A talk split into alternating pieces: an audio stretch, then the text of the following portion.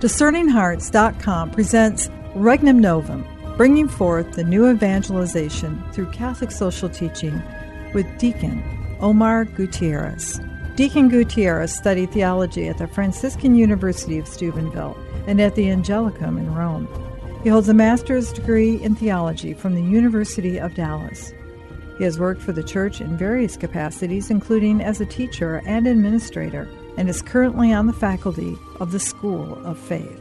His expertise includes Catholic social teaching, and his writings on the subject have appeared in several national Catholic newspapers and periodicals. He's the author of The Urging of Christ's Love, The Saints, and the Social Teaching of the Catholic Church. Regnum Novum, bringing forth the new evangelization through Catholic social teaching with Deacon Omar Gutierrez. I'm your host, Kris McGregor. Welcome, Omar. Thanks, Kris. Good to be back. We continue with our study of the compendium of the social doctrine of the church by looking at chapter 6, an area entitled Human Work. Talk to us about what we're experiencing now as we dive deeper into the compendium. Well, at this point in the compendium, we're in the second part. We're starting to apply some of the principles of the first part to our real lives. And so we had an opportunity in the last couple episodes to talk about the family because it starts with the family. Marriage and family is at the heart of the social teaching of the church. That's where we have to start. And that we get from, the companion gets that from the Second Vatican Council and the teaching of the, the fathers there.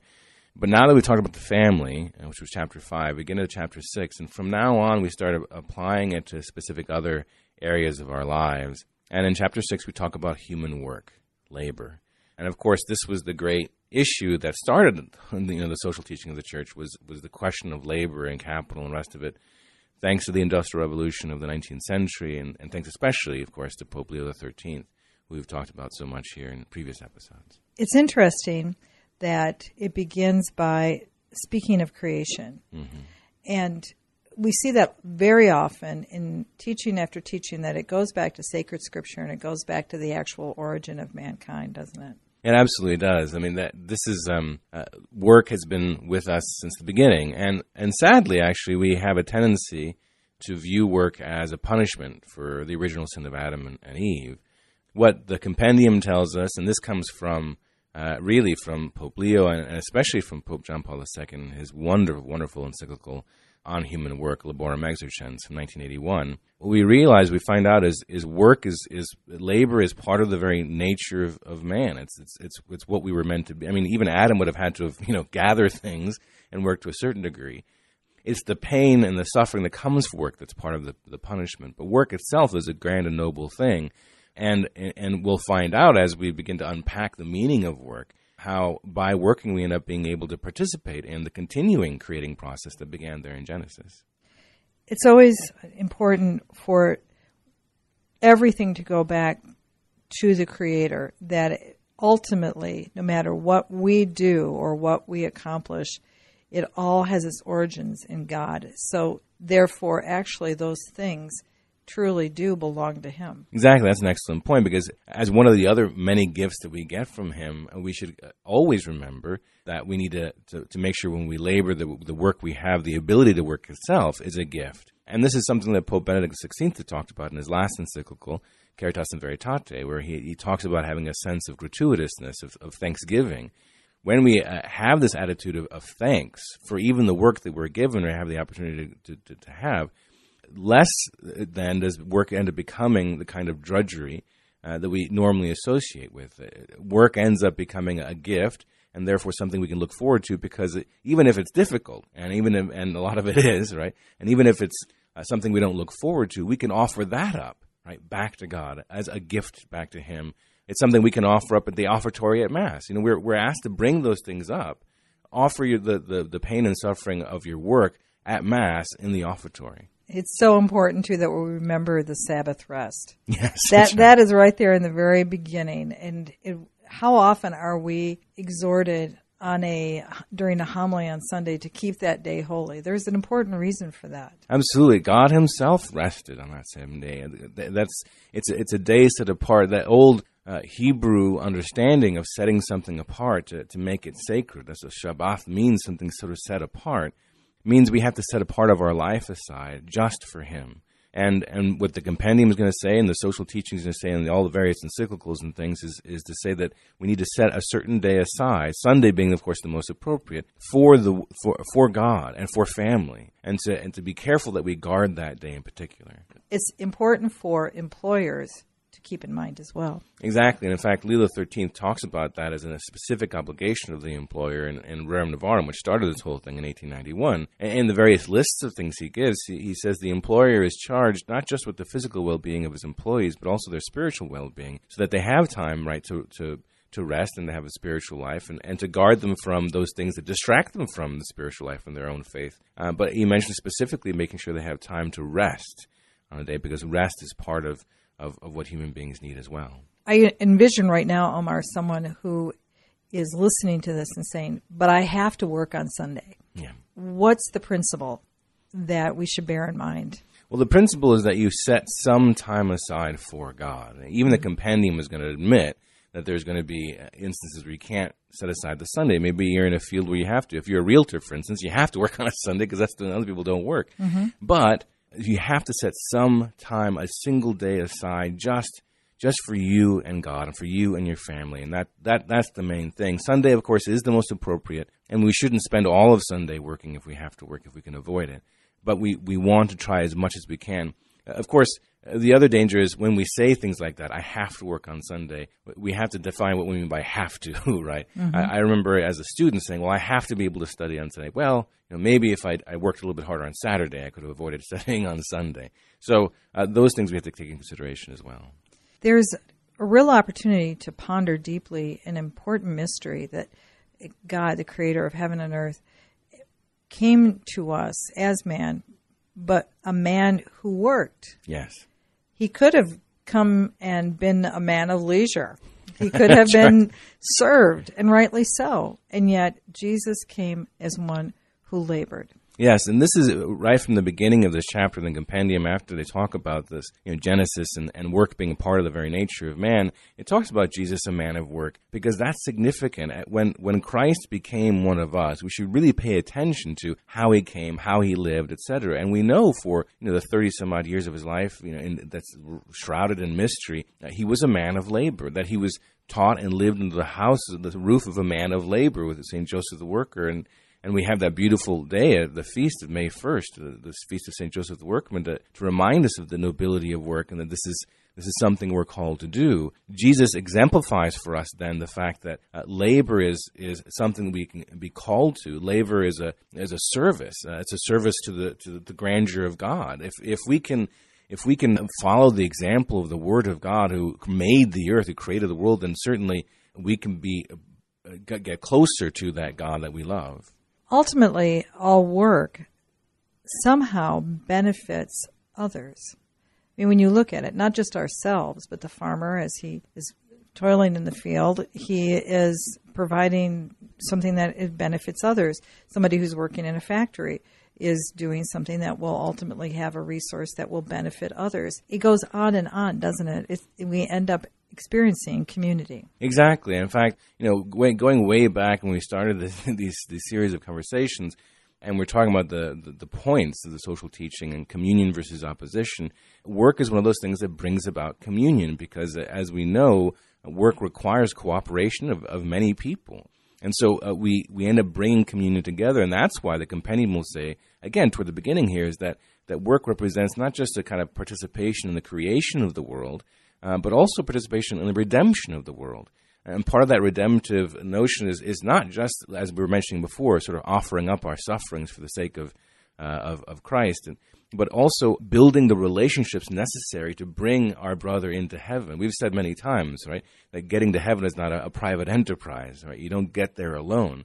Work helps create the relationships um, that, that can that help us bring others to heaven and help them bring us to heaven it is good then that we work. Would we say that it would be bad to try to accommodate someone and provide for them in a, a life of leisure?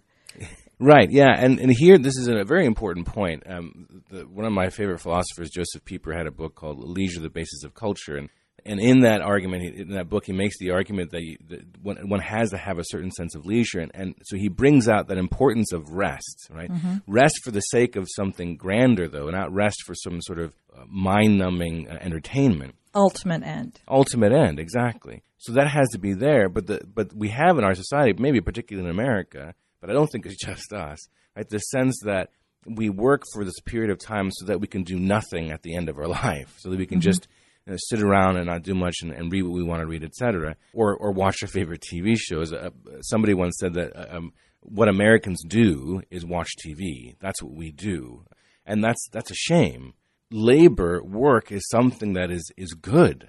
it's industriousness is something that's good. You know, even in the scriptures, St. Paul's going to say, you know, if they they will not work, they don't eat. In, in that community of the early Christians, encouraging Christians to appreciate the work ethic is something that's part of the social teaching of the church because we need to get back to this notion that labor itself is good. Labor itself is redemptive and humanizing, and so therefore should be something we're striving for, and not labor for the sake of not doing anything later. I think of the little nanas that will work so hard to prepare a meal for the family. Mm. That work is in itself something that sanctifies whoever shares in that, as well as those who, even in the years of retirement, take up crafts or hobbies or things that they do that ultimately help and are beneficial to others. Yeah, I know many uh, retired couples who spend their time now in, in outside of a certain kind of work, working in another way by volunteering and helping others and being head of prayer groups and, and working in their parish.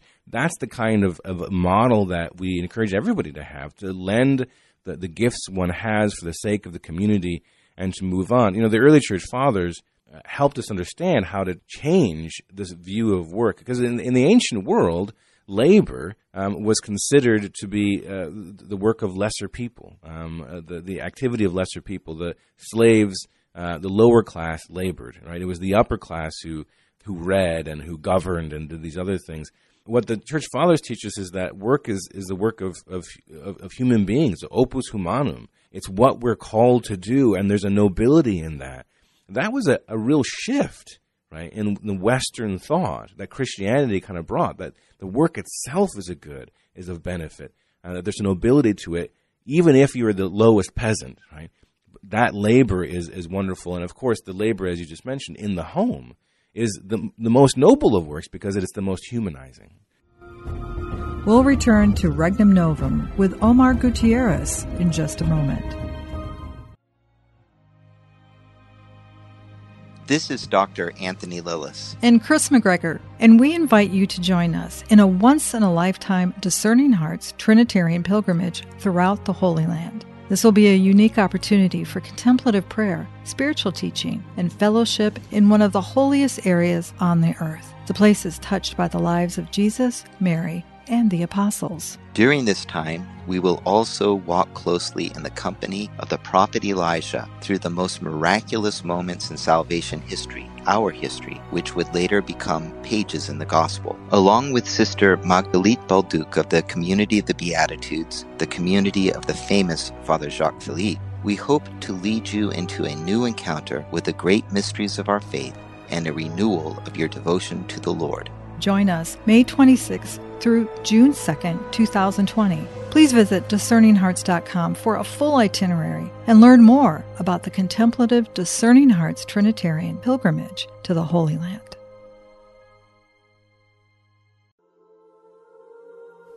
The Memorare.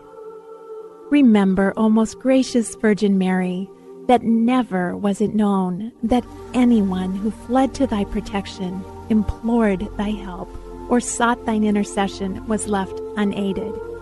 Inspired by this confidence, I fly to thee, O Virgin of Virgins, my Mother. To thee do I come, before thee I stand, sinful and sorrowful. O Mother of the Word incarnate, despise not my petitions, but in thy mercy hear and answer me. Amen.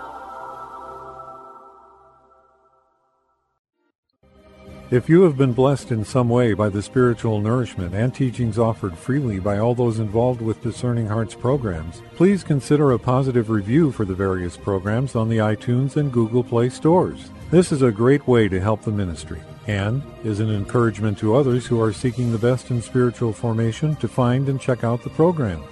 Won't you please help?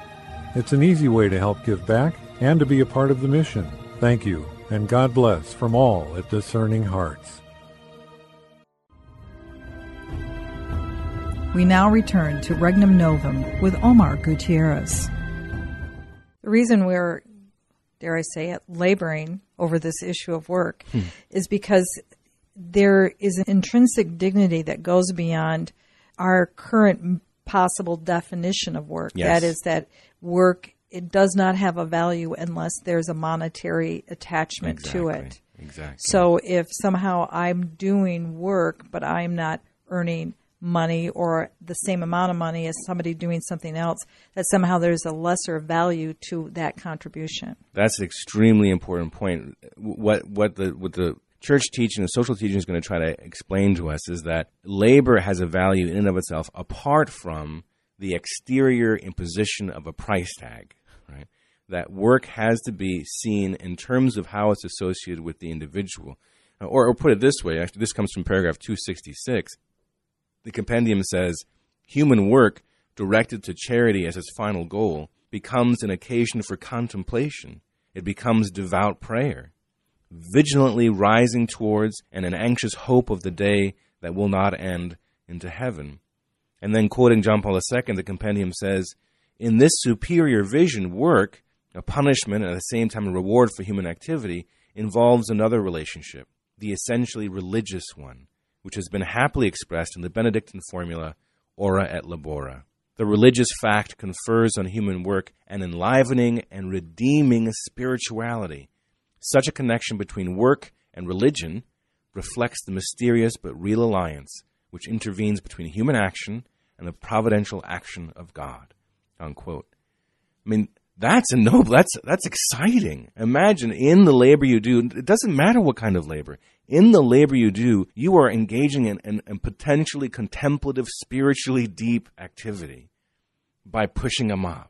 Right? That's amazing why this is so anchored also in the intrinsic human dignity of each person is so important is because each person then is created uniquely and is given gifts by the creator that are unique to that person. So somebody who has been placed in this world and has an artistic ability, mm-hmm. or someone who is placed in this world has a mathematical or an engineering type of ability, those should be fostered by the community and encouraged because by their very nature of that gift through that person, the community is receiving a gift from God. Exactly. That's precisely it. That's exactly the idea. Is that God continues to help and serve us through through our neighbors who are laboring. Uh, that that the activity, the communion that we create in our labor is is an expression of God's love for us because He's the one behind the gifts that are being used for our service. So, a society that doesn't value that expression of those gifts, whether they do come through the arts mm-hmm. Or through other venues, maybe it's something who, who has a, a, a, caring, nurturing nature, somebody mm-hmm. who has the ability to be able to care for others in a, in a unique way. If the fullness of all those different gifts are not nurtured, and one gift in particular is valued over those others, mm-hmm the, the society is devoid of the fullness it could experience. Exactly. It, we have a tendency to detach the, the labor from the person and, and, just look at it in terms of the price tag or the, the value it has for this and, and, the other thing. When we when that happens, we we fail to realize that because it comes from a person, it comes from God, uh, because that that person's made in the image and likeness of God, and and it goes back to our previous conversations in the first part of the compendium of the, that fundamental dignity of the human person, right? Labor work, the fruit of that work is a wonder, is a noble thing because it comes from the God who created man who is noble in and of himself.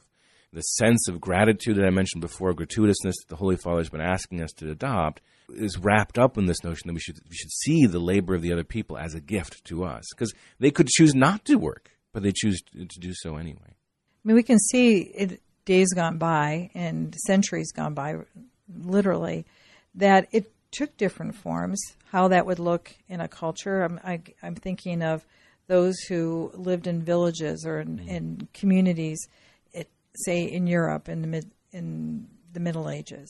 Right. Yeah, and and there there was a, a sense of work that was uh, uh, more in tune with the human person because the, the, the, work was immediate and the benefits of it were, were clearly seen. And this was, of course, the, the crisis then of the Industrial Revolution of the 19th century after the Middle Ages, where we had gotten away from connecting labor with the human person. With the, with the rise of technology and the industrialization of labor, the compendium is going to say what Pope Leo XIII was responding to was this uh, industrialization of labor where, where labor was seen as a commodity, as just one other thing instead of connected to a human person. Uh, as such, then a price tag was put on it. So labor itself become capitalized, and so was subjugated to the question of, of capital, of, of, of, a price tag, of, of money. And then at the same time, therefore, in response to this revolution, industrial revolution, you had what the compendium calls ideological manipulation. So you had Marxism, right? You had the, the socialism and communism that came forward and, and attempted to try to convince the world and the labor that somehow they needed it to take by violence the power from those who uh, worked but worked differently in order to take control of the world. That this this monetization, this this this notion of capital, had to be taken forcefully in order for there to be justice, and, and that's where things started going so far afield and why the church stepped forward, thanks to Leo XIII, to say, no, there's a Catholic way to approach this. In reality, again, how this looks, we do have to, in many cases, do jobs that will provide necessary means, necessary funds for us to be able to support families and to be able to have certain things in our lives that are necessary. But the, the ideal would be that those jobs would not demand so much of the human person that there would be nothing left of that person to be able to have the, that time to be able to use their gifts in other areas. Exactly. And as we go on and talk about the rights of workers and the personalist approach to labor that John Paul II is going to lay out, uh, again, the principle is always going to be to make sure that the, the labor serves the human person and not the other way around. So that if we're talking about labor, which we've already admitted is a good and ennobling thing, but if that labor ends up taking away from the other aspects of the human person, from their ability to rest or right to rest. But more importantly, again, we mentioned family before we mentioned labor. If that if that labor ends up taking them away from their vocation, their personal vocation to to be a father, to be a husband, then there's something unjust there. There's something that has to be rectified because this should never happen. What Laborem Exercens is going to say in the beginning here in, the compendium is that the, labor has to fit the human person. And the moment it stops doing that, it's, it's no longer just work. Chuka, when we look at Rerum Novarum, it is easy for us to envision in our minds the sweatshops we've seen in movies and read in books that have been articulated by Charles Dickens. Mm-hmm. That is something that we should rail against. Mm. We also can see it, though, today in our world when we look at the exploitation that occurs in third world countries in the manufacturing of so many of the goods that we feel we need to have in the United States. Many of those who serve in those shops would never be able to even fathom owning any of the things they're creating. This is very true. Uh, the, the the difficulty with these questions about labor in other countries and the, and the globalization really of labor are, are, manifold and very complicated. But but certainly the principles that are used have to remain the same when we're looking at third world countries where there's unbelievably grinding poverty, uh, the question does does the labor that's being engaged in uh, help to provide the basic needs of the individual? Are they being taken advantage of? Do they have uh, you know safe working conditions and all the rest of it? And then the next question is uh, if those things don't exist, is the good right that they that they they produce through their labor worth the injustices that we've enacted on these people? And the answer the church gives is, is no, right? There's there's never any product, right? Uh, as wonderful as the iPhone is, it would not uh, justify uh, the potential for uh, unjust working practices in China if that's the case. Uh, and and that's where we have to be very careful. Omar, there's so much more that we need to glean from this particular conversation on chapter six of the Compendium of the Social Doctrine of the Church on work. But in concluding this particular conversation today, what would you have us really take away from it? Well, I think because of the um, the, the, the, biblical um, uh, beginnings of this chapter, I think it would be helpful to do a couple things. Perhaps uh, if you read the Psalms or read the Scriptures, uh, to go back to Genesis, to read those early chapters, and to to uh, to, to meditate on this vocation of, of labor that's part of the human person. But, but more practically, you know, I, you know, I get up every morning, you know, I, and it's and we get up because it's work. And if I had to get up for any other reason besides work, I wouldn't get up. mm-hmm. so we get up sometimes, and and it's going to be a tough day, or we're back to the grind, or or whatever it might be. In those moments, I think it might begin to be a good practice. Maybe in the next week, or just think about this. Maybe during Lent or, or Advent uh, just to take just a little bit of time to say thank you, God, for work. Um, meditate on the fact that this work that you've been given, as difficult as it might be, and you have, maybe have difficult boss and difficult relationships at work, all those those sufferings, those obstacles, are opportunities for us to offer those up, right?